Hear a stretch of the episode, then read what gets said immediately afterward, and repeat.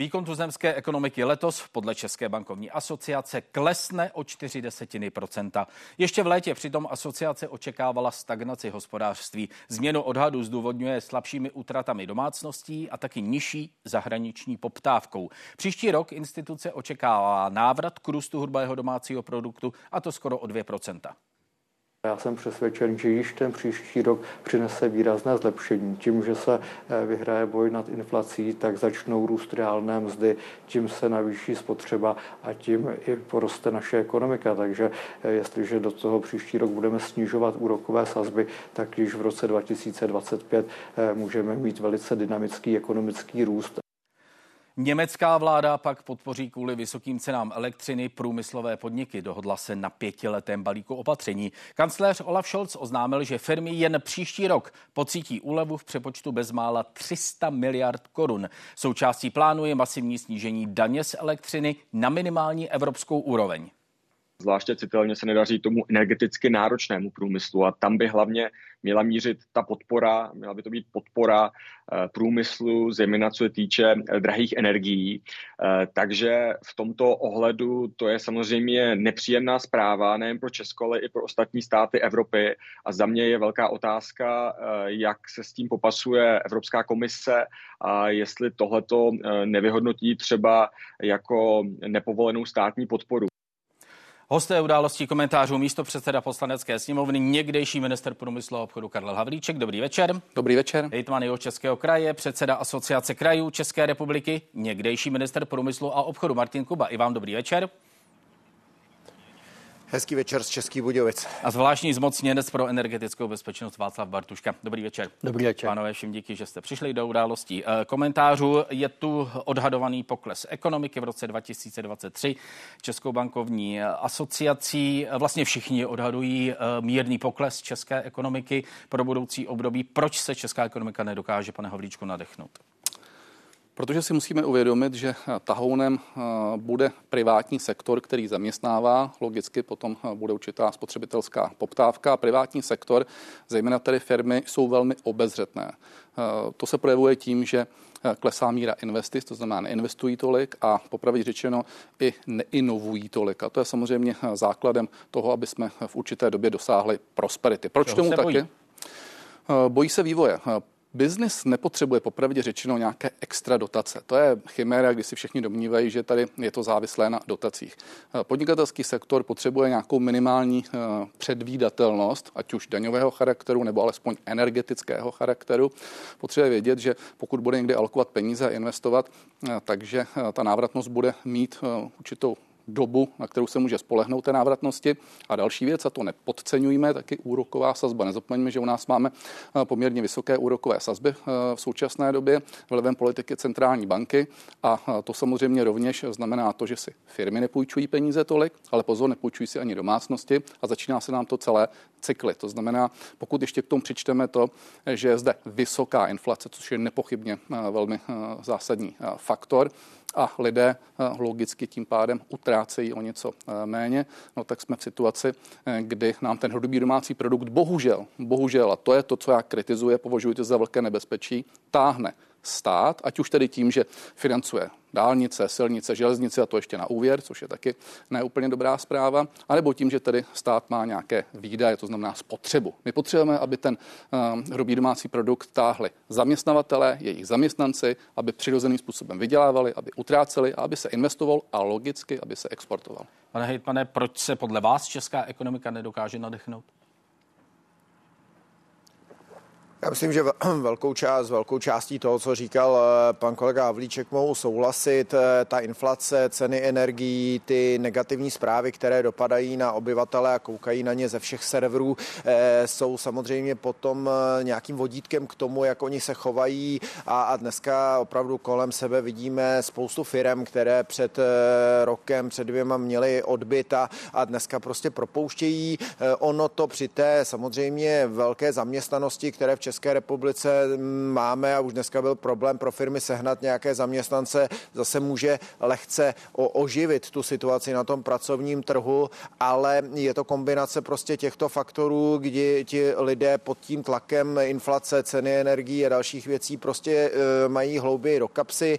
To ten soukromý sektor limituje. E, v té chvíli je pravdou, že by měl co nejvíce pomoci e, sektor veřejný. My třeba na našem českém kraji se o to maximálně snažíme. Míra našich investic v letošním roce bude úplně rekordní a jsme připraveni i v příštím roce ještě ten rekord navýšit. Ukazuje se, že ty veřejné soutěže třeba v sektoru stavebnictví v této chvíli soutěžíme i za velmi výhodné ceny, což také ukazuje, že na tom stavebním trhu najednou více vzniká poptávka od těch firm si tu práci zajistit. Takže je to soubor řady faktorů a samozřejmě velmi nešťastné jsou ty zprávy z toho pohledu třeba i ta komunikace kolem prohlášení ERU, kolem toho, jak to bude s cenami energií, je prostě problematická, protože já bohužel musím říct, že česká společnost je v podstatě permanentně vystavovaná nějakým negativním zprávám, eh, které eh, trochu musíme přičíst kolegům z vlády, které by se daly komunikovat mnohem lépe a hmm, potom ta hmm, hmm. nálada v té společnosti prostě tomu odpovídá. No. Tak kolem ERU zdá se je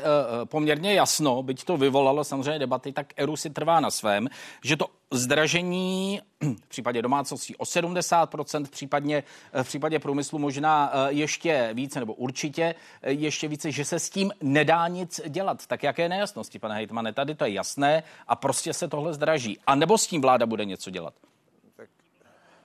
Já teda nevím eh, o tom, že by se s tím nedalo nic dělat. Já mám informaci, že Eru teprve schůzku s distributory mít bude. Je to věc, která se bez zesporu dá rozložit do více let, ale z mého pohledu, pokud přichází Eru s takovýmhle oznámením, tak má být vydiskutováno eh, s premiérem, s ministrem financí, mají kolegové vědět, eh, jakým způsobem může dopadnout na ty firmy, co to může vyvolat a jak ta debata bude, protože mimochodem třeba to, jaký mm, podíl platby za obnovitelné obnovitelné zdroje přenese eh, vláda na, na eh, firmy, eh, není jenom rozhodnutí ERU, ale je to legitimní politické rozhodnutí. Vidíme, jak se k tomu postavilo Německo a teď asi je na snadě diskuze, jestli to Německo má udělat a jestli je v rámci Evropské unie korektní, aby jedna takhle silná ekonomika prostě napumpovala do té svojí mm, ekonomiky takovou silnou podporu pro firmy, protože to je samozřejmě velmi nekonkurence nebo staví staví do um, ostatní státy do velmi nekonkurenceschopné polohy,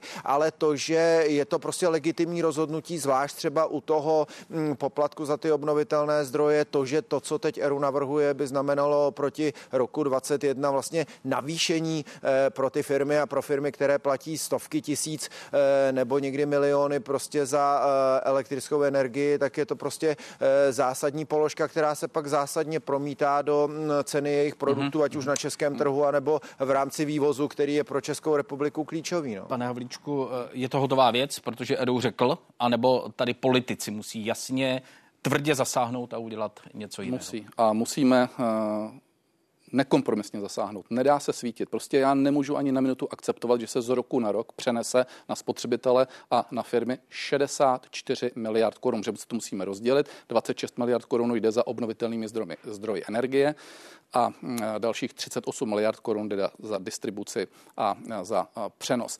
A tady si uvědomíme jednu věc, například to Německo, které zde bylo zmíněno. Tak v Německu nejenom, že mají vyšší podporu v rámci kompenzací. Jinými slovy, eh, tu dobu krize německé firmy přežily lépe, měly přibližně o třetinu levnější eh, energie, ale eh, za B nemusí tam platit firmy ty poplatky za obnovitelné zdroje, stabilizovali tam poplatky za přenos a nyní tam ještě pouští eh, neuvěřitelnou částku. Já netvrdím, že my bychom měli pouštět takové vysoké částky, na to samozřejmě nemáme, ale my jdeme úplně opačnou cestou, to znamená v momentě, kdy v Německu jim to snižují, tak my přenášíme na domácnosti i na firmy ten, ten obrovský balík a zásadním způsobem se to dotkne právě firem, protože pro ně to bude horší než před tou dobou, než se to přeneslo na stát přibližně o 8 nebo o 9 miliard korun. To znamená pro ty firmy, tam bude nárůst té regulované složky 100 až 200 a to je prostě neakceptovatelné neakceptovatelné. Jestli chceme ten průmysl úplně zabít, tak jdeme přesně touto cestou. Václav Bartuško, dá se s tím něco dělat? Nebo prostě ERU udělal to, co mu zákon říká a nic jiného dělat nemůže.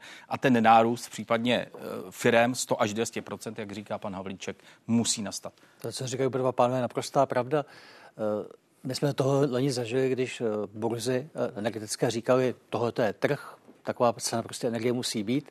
A vlády docela dlouho, až do léta loňského roku říkali, ano, burzy fungují, budeme tu cenu nechávat. A pak samozřejmě jedna po druhé zavedly cenové stropy, protože prostě nemohli nechat padnout firmy a lidi. Je prostě, to jsou ceny energii, které jsou nepřípustné. Ta ekonomika neunese. Čili stát bude muset něco udělat, udělat nebo vláda bude muset, muset něco udělat. Za to udělat teď nebo za týden to nevím, ale udělat bude muset hmm. něco. Vy jste to říkal, že Evropa ukázala v té e, krizi, a loni se to týkalo plynu tedy především, že najednou jsou prostě miliardy eur, které se lidově řečeno vrhnou do toho energetického trhu a prostě tam jsou a na ty ceny se 400 miliard euro. To samé se teď tedy má eh, udělat na evropské úrovni, nebo každá země zvlášť, to je jedno. Veřejné peníze se teď musí vrhnout do energetiky, eh, aby nebyly ty obrovské nárůsty, o kterých oba pánové vlastně mluvili. Zda to bude podobná suma jako loni, to nevím, ale vím, že všechny evropské hmm. vlády. To není jde spíš o to, jestli to jde z veřejných peněz udělat tohleto. No, pravidla jsou o to, aby byla porušována. To, co loni Evropa udělala. Tak, takže ono to nejde, ale má se to udělat. to Evropské tak. státy loni porušily naprosto vědomě ty základní předpisy, protože nemohly jinak. Vlády nemohly nechat padnout svoje lidi a firmy. A tohle je stejná situace. Naprosto stejná. Pane Kubo, tak jde to tak udělá to vláda, eh, má jí se vzít veřejné peníze a nějakým způsobem eh, kompenzovat ty očekávané obrovské nárůsty pro ekonomiku, pro biznis?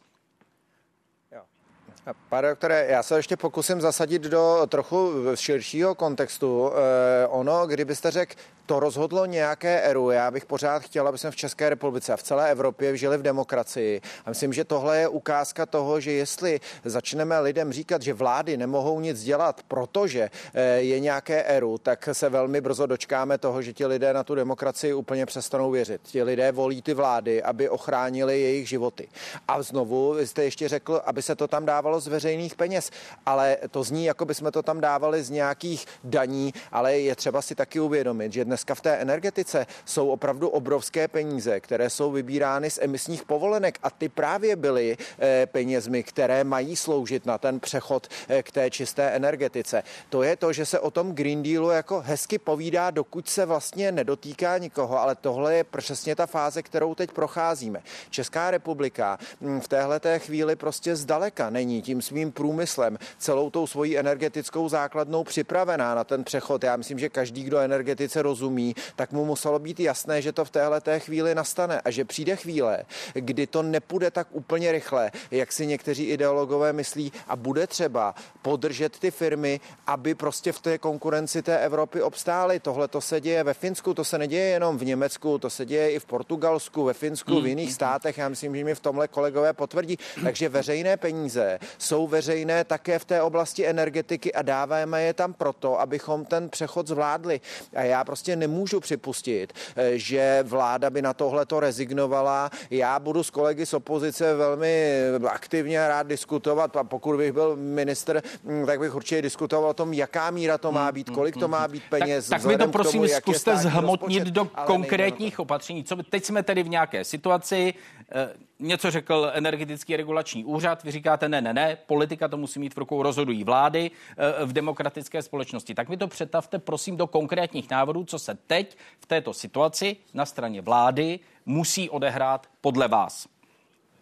V, te, v téhle té chvíli by bylo ideální, aby si eh, k tomu sedla vláda s ERU a domluvili se, jaká je ta únosná částka, která se dá na ty firmy přenést, protože správně říká pan kolega Havlíček, že před eh, tím, než se ty poplatky na eh, ten rok odpustili, tak firmy platily částku poloviční, teď by měly platit to, co předtím platili občané, takže se bude muset pan ministr financí prostě domluvit s panem ministrem průmyslu, jakou částkou. A teď v rámci celého balíku a já u toho státního rozpočtu nesedím, tak se omlouvám, částku vám neřeknu řeknu, budou schopni tomuhle pomoct. A možná ještě druhá věc, která tady ale by bylo dobré, aby zazněla, myslím, že pan kolega Havlíček ji taky vnímá, že my bychom měli vůbec změnit pohled na tu distribuční soustavu. Ono to, co platíme, je tam třeba vybalancovaná síť, že v té síti pořád je elektřina a je to třeba o tom, že vy máte na chalupě jistič, který vám umožňuje příkon energie, že kdykoliv tam přijedete, zapnete nejsilnější cirkulárku a ona naskočí.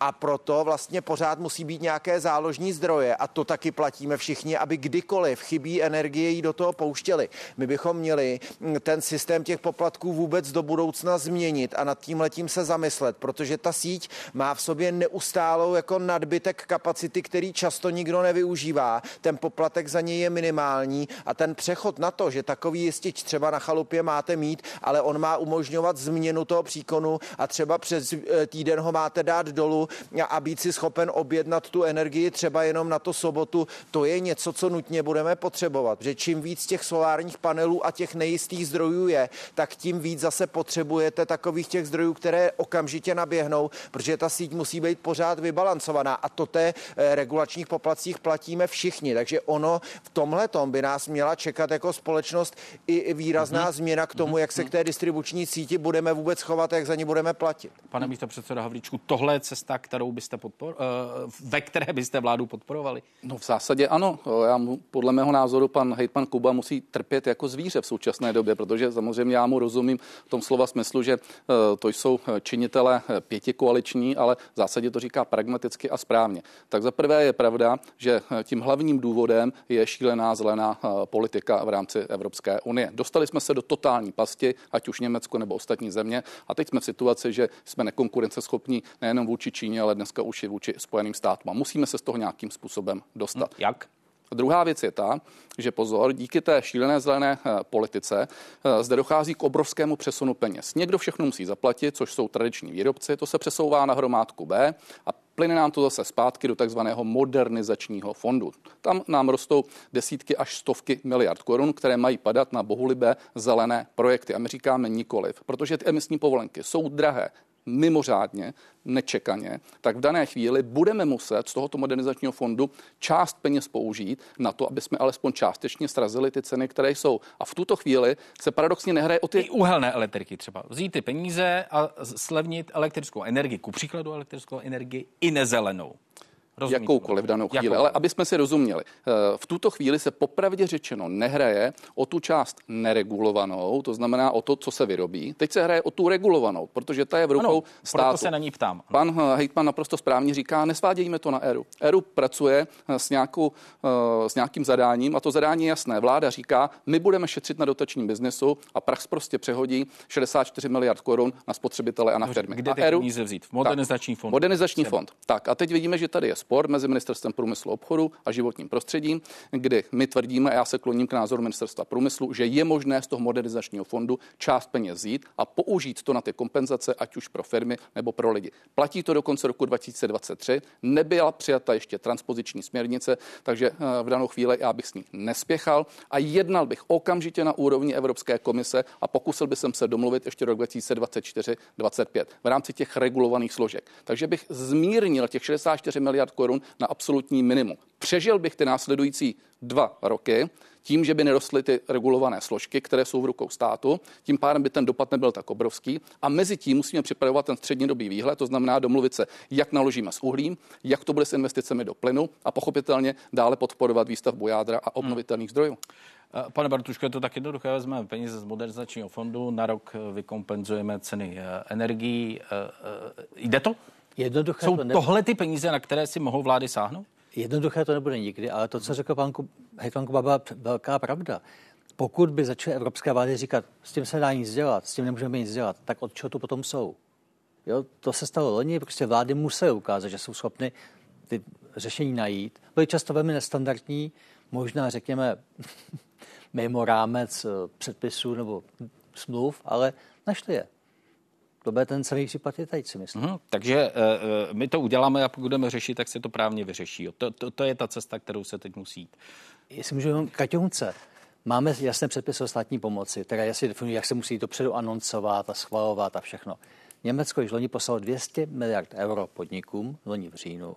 Tak informace o tom poslal ex post komisi prostě jako mimochodem, dali jsme 200 miliard na pomoc lidem a tady máte zprávu. Opovažte se na to sáhnout. Podobně se chovají další země. To je prostě jako v tu chvíli to Třeba proto Francie, že jo? Vzpomeňte si, co udělala Francie eh, v minulém roce. Nekompromisním způsobem prostě si nastavila ceny pro eh, vlastní eh, zákazníky, jinak to udělala s exportem. A taky se tvrdilo, jak to nejde. Jenom my jsme stále čekali na nějaké samospásné hmm. evropské řešení, jak to dopadlo, všichni víme. Pane Bartuško, ještě krátká otázka. To zmínil pan hejtman Kobáty, řekněme, organizační změny v té elektrizační soustavě, vys rezervace příkonů. Ano.